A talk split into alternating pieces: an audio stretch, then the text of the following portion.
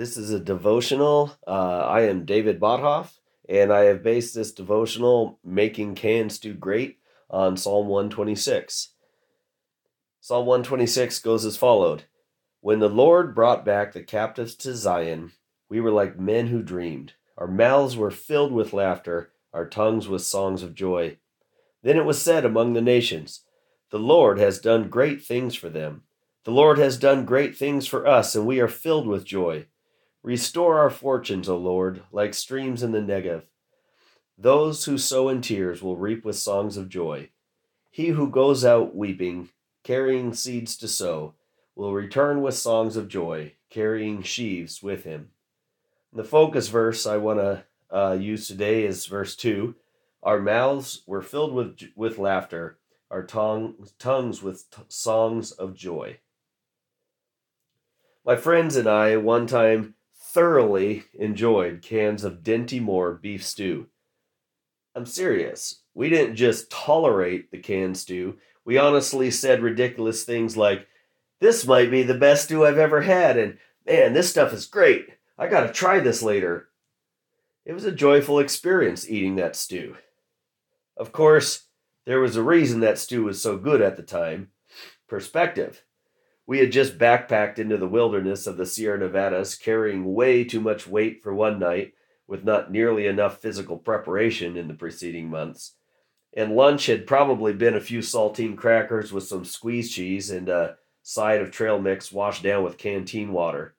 So after we had set up our sleeping gear, taken off our boots, filtered more drinking water, and finally unpacked our tiny stoves, we could cut open the cans of our wet cat food, I mean stew, and warm them up.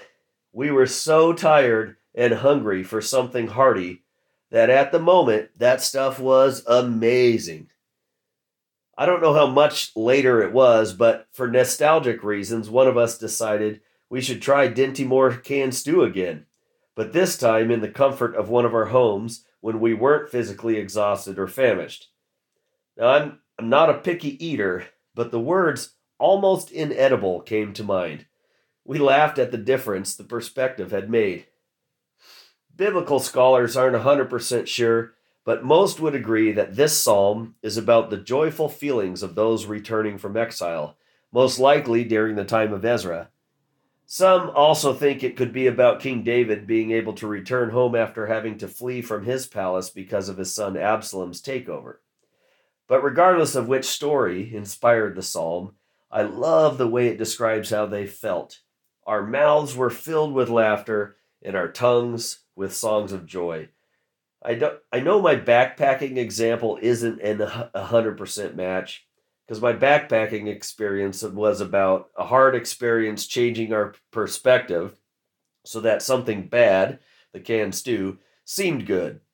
Whereas this psalm is about a terribly difficult experience enhancing their per- perspective so that something good seemed extra good.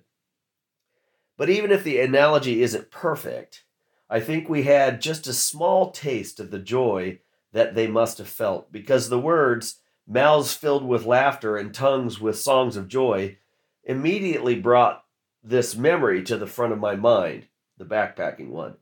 We were laughing and carrying on and just couldn't stop talking about how great it was. And this phenomenon of the joy return the joy of returning home from some place that is that was foreign is something that I think it applies to all of us here during this lifetime. In Hebrews 11, when talking about the forefathers, it says, And they admitted that they were aliens and strangers on earth. People who say such things show that they are looking for a country of their own.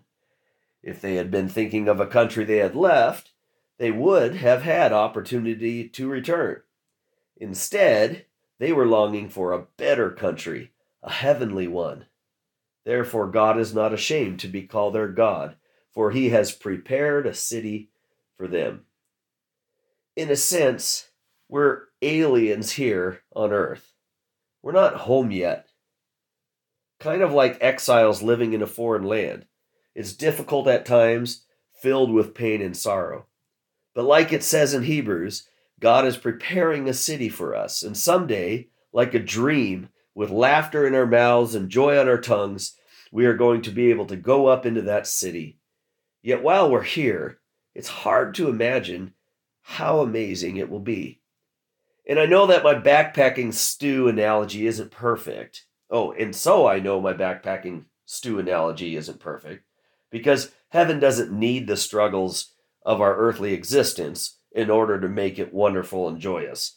God's presence takes care of that. But the closest thing that I can think of to the to experiencing the joy we will have one day when our race has been run is taking that 50 pound backpack off after an all day grueling hike, removing our boots, and then laughing with joy in our mouths and carrying on around the campfire. A rest and relief so exquisite that it can make even canned stew taste like the best thing in the world. When we finally get to go home, our mouths will be filled with laughter and our tongues with songs of joy.